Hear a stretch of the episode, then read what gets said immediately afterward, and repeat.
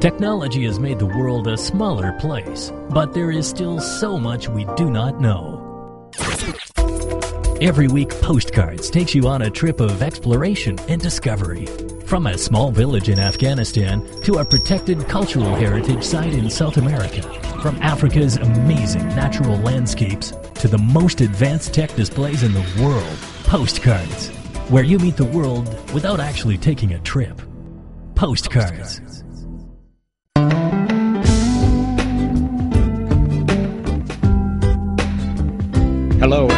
to Postcards, a show which takes you across borders without actually leaving home. I'm Wen Jie.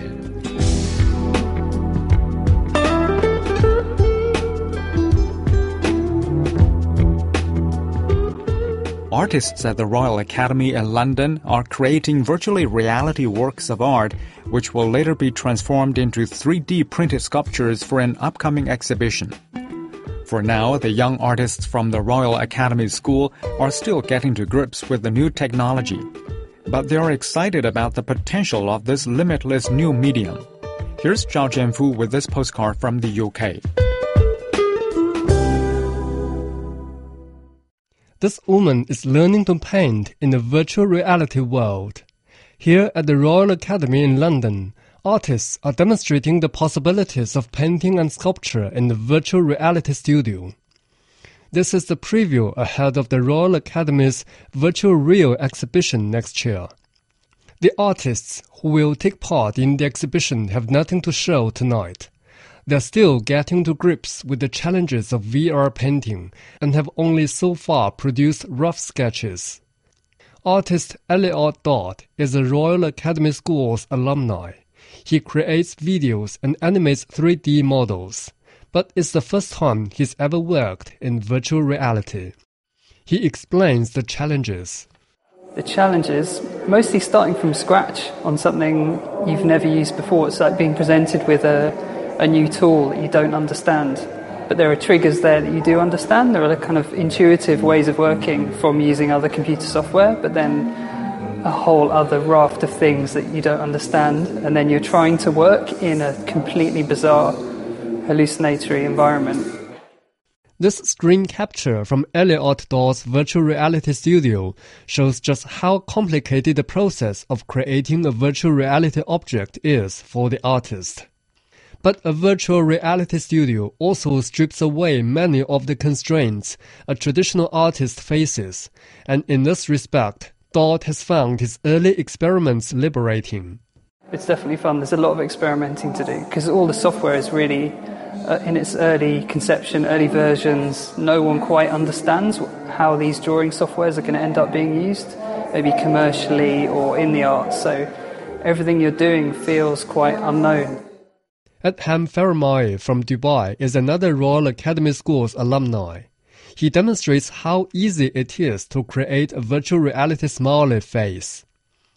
Faramawy found the virtual reality experience unsettling when he first entered the virtual studio. It's loosened me up in some ways, but also in other ways I've, I've, I felt physically constrained. Like the first time I put the, the headset on, I, I realized I kind of got vertigo inside the environments, uh, the, the, the, the, work environment. So I'm supposed to be drawing or, or, you know, kind of being quite expressive with my body and actually I, I, feel I'm feeling like it's a challenge to stand up, you know, because the the vista just goes forever, and I don't know I don't know what to do, you know. And every time I kind of take a step this way or that way, uh, a grid comes up to tell me not to move. So it's it's, it's quite a strange new way to think about producing a, a linear drawing. In the virtual gallery, each piece will be viewed using an HTC Vive Visitors will be invited to do something most galleries would frown upon interact with the exhibits, walking through and over the creations. The Royal Academy's project aims to showcase the potential of virtual reality where physical limitations of gravity do not exist. The artists will use two programs to create their works Tilt Brush, a painting program, and Kodon, a 3D modeling app. Jessie Jetpacks is a final year student at the Royal Academy Schools. She is a multidisciplinary artist, and her media include painting, sculpture, film, music, audio video installations, and performance. Then those controllers become the artificers of creation, as in they are paintbrushes or sculpting tools and interactive menus. Jetpack explains what she thinks is the best thing about working in the virtual reality space. Well, like you can ignore the laws of physics. You can have any kind of mass at any scale, in any position in the universe. You can teleport really far away from that object and see it from a distance. You can teleport inside it. Taiwanese technology company HTC is providing the hardware behind the art. Its virtual reality system is Vive, which was designed for room-scale VR with an adjustable headset, two wireless controllers with haptic feedback, and 360-degree motion tracking. Rikard Steiber is Senior Vice President of Virtual Reality at HTC. So the exciting thing about virtual reality is that for the first time ever, we're bringing the real world together with the imaginary or the virtual world. And as you can see here tonight, we're having artists go into the virtual world, create new pieces of art, and then we're going to bring them out of virtual reality into the real world as 3D printed objects. So that's a world first. A chance to hear what's new in China with local news, topical reports, lighthearted stories, and travel. It's China Horizons. Check out the changes sweeping China's provinces and explore the fascinating natural and man-made beauty of this ancient country, plus the culture, customs, and history of the nation's 55 minority groups. It's China Horizons.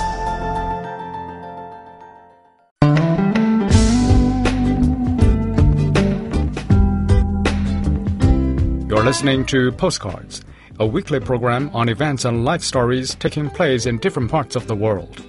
You can listen to our show at newsplusradio.cn.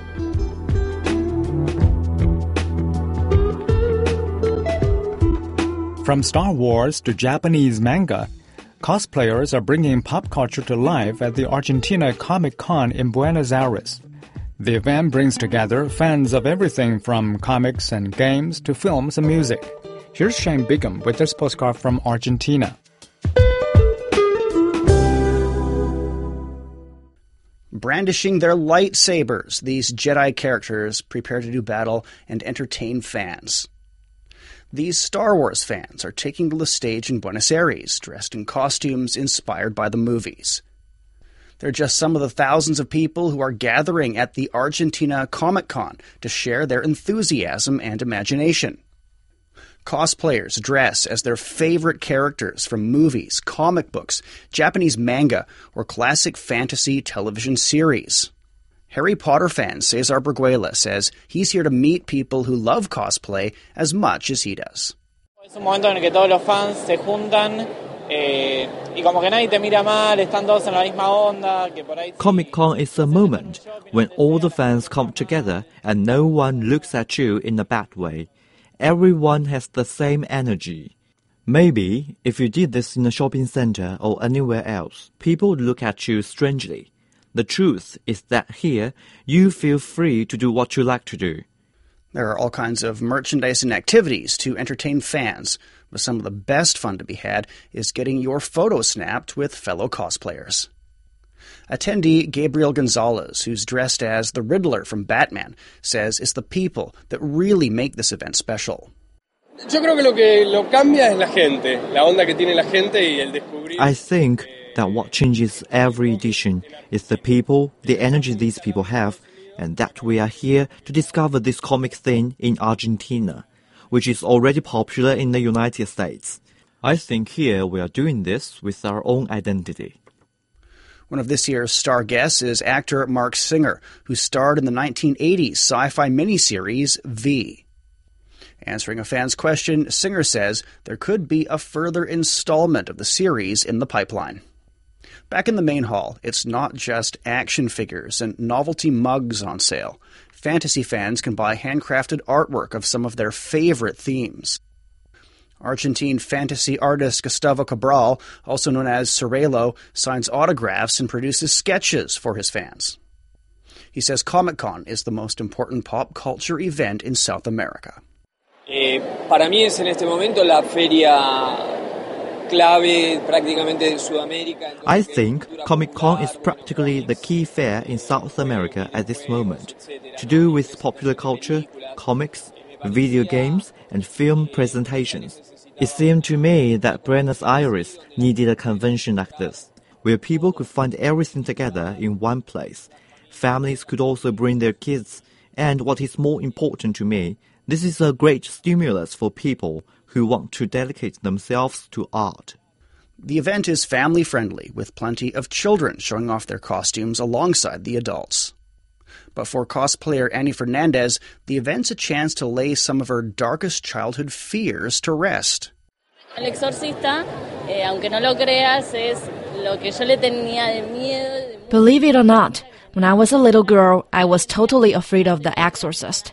When I was very young, I used to have nightmares about it. And here I am, just like this today, to overcome those fears. Both children and adults take to the stage to show off their costumes. Whether you're dressed as Yoda, E.T., or a Disney princess, feeling free to express yourself is key at Argentina's Comic Con. Everywhere you look today, China is in the news. But what about the lives behind the stories? How do ordinary Chinese live and work? And does everyone here do kung fu? Life in China answers the questions in your mind when you think of China. Over a billion people and as many stories from all over this vast land. Life in China, bringing you all you need to know about the real Chinese living here in China.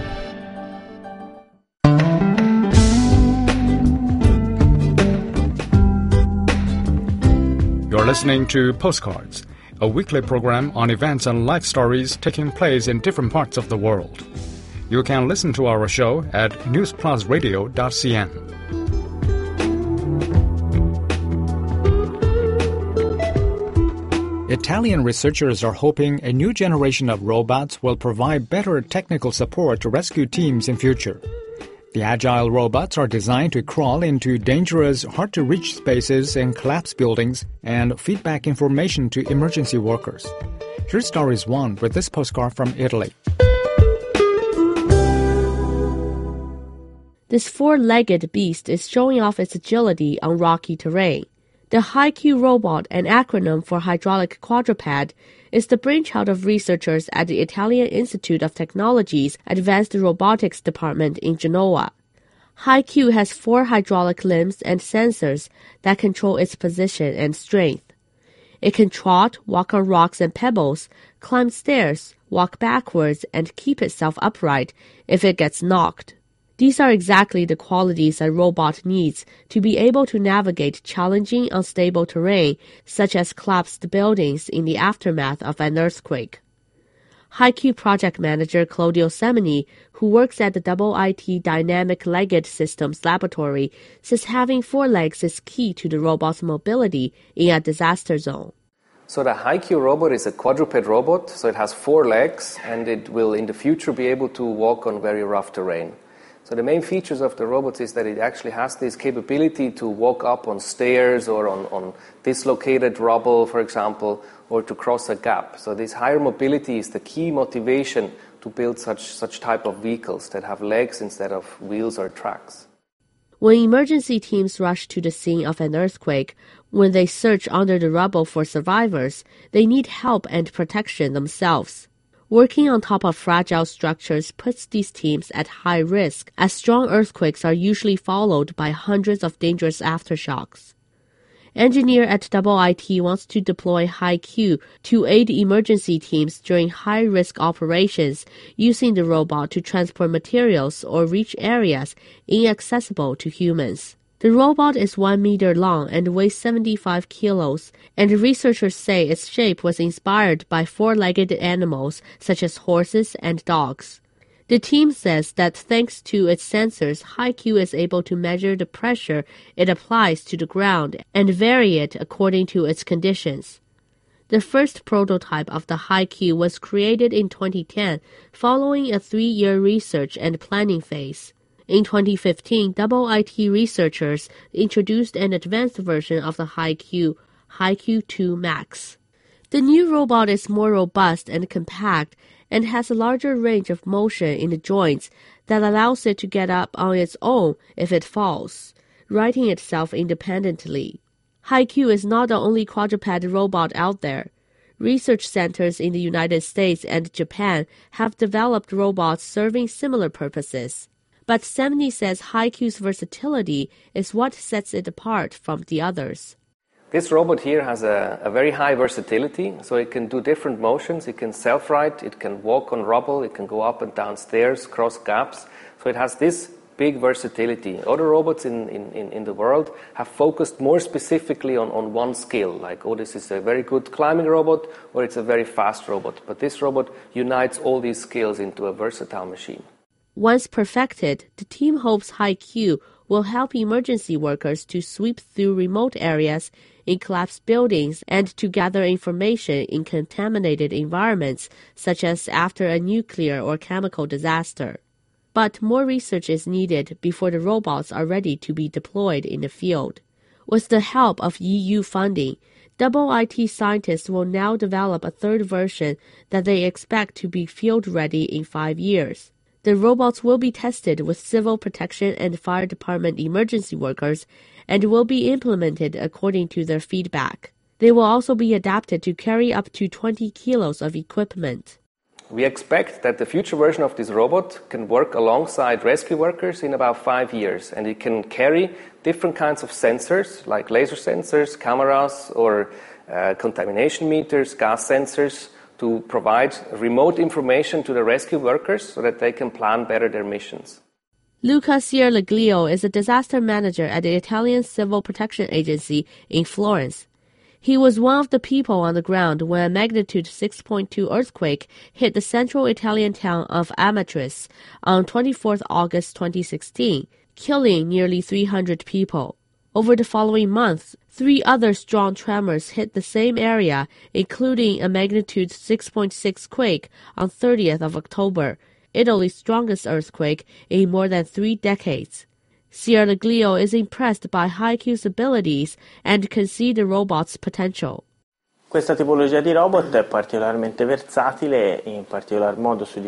This type of robot is particularly versatile especially in the case of a collapse, because by relying on four sources of support, it has greater stability and the ability to walk. The robot's weight is loaded on the four sources of support, and when we operate on a collapsed structure, with people possibly trapped underneath, the less weight we put on the structure, the better it is to avoid a further collapse. It may also transport sensory material to conduct research in a functional manner. Although the HyQ series of robots can already perform different functions, Cierlaglio says they will need to be greatly improved before being employed in the field. Al momento non c'è il, il robot perfetto. At the moment, there is no perfect robot, meaning that based on its features, each robot can be used in one scenario rather than another. Motion is obviously important, as is the robot's autonomy, especially if we want to use it in the first response to an emergency. So improving the robot's speed and autonomy is a goal that should be set. HyQ is not the only disaster response robot in the pipeline at IT. Walkman is a humanoid robot also designed to aid rescue workers in dangerous areas. Built in 2015, the humanoid can move in difficult environments, such as fragile structures weakened by an earthquake, helping engineers assess damage to buildings and evaluate their condition. Earlier in November, Double IT researchers tested out Walkman's skills inside a house in Amatrice, where the walls were cracked by the impact of the 24th August earthquake. Thanks to Walkman's vision, the team says they were able to measure cracks and inclinations in the walls and gather information to improve the robot's design. The robot is not yet able to get inside damaged buildings on its own. Double IT researchers says their goal is to improve Walkman's mobility so it can access buildings independently and eventually use it to carry heavy equipment and tools into dangerous areas.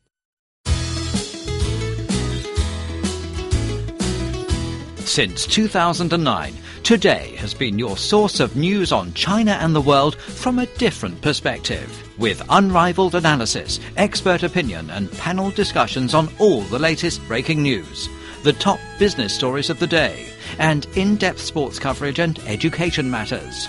Today, your unique window on the world, direct from the heart of China.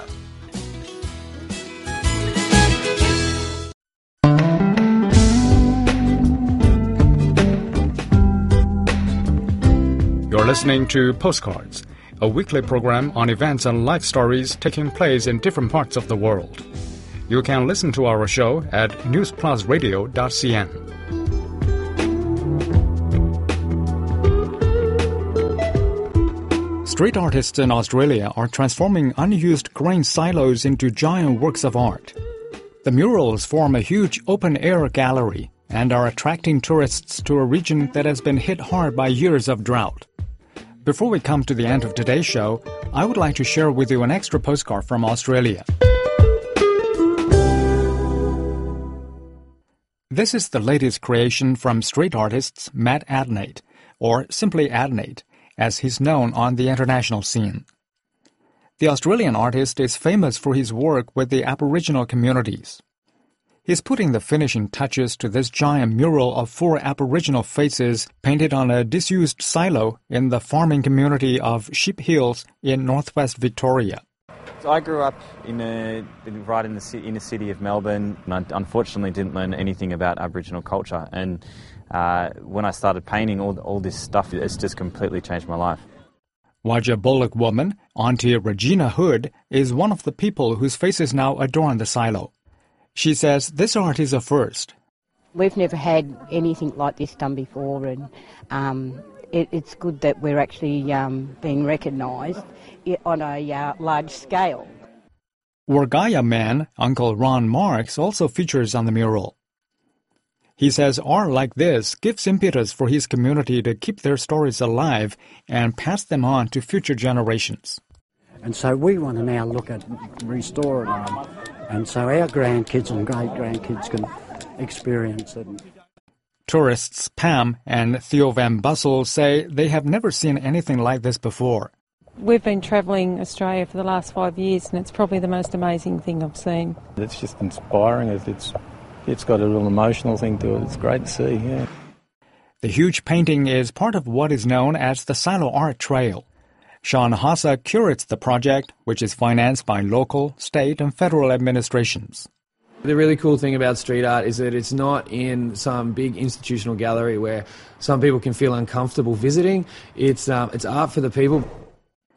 The tourist interest in the project has come as a very pleasant surprise to local businesses. Sally Gabbard is the owner of the Creekside Hotel in nearby Warracknabeal. It's been amazing. We've had people from all over Australia, Victoria, and all over the world. Probably the furthest has been London. They've heard about it and they were in Australia and decided to come out to see the silos. The Sheep Hill silo is the third one to be painted in the region. Three more silos are still blank canvases waiting to be transformed in the near future.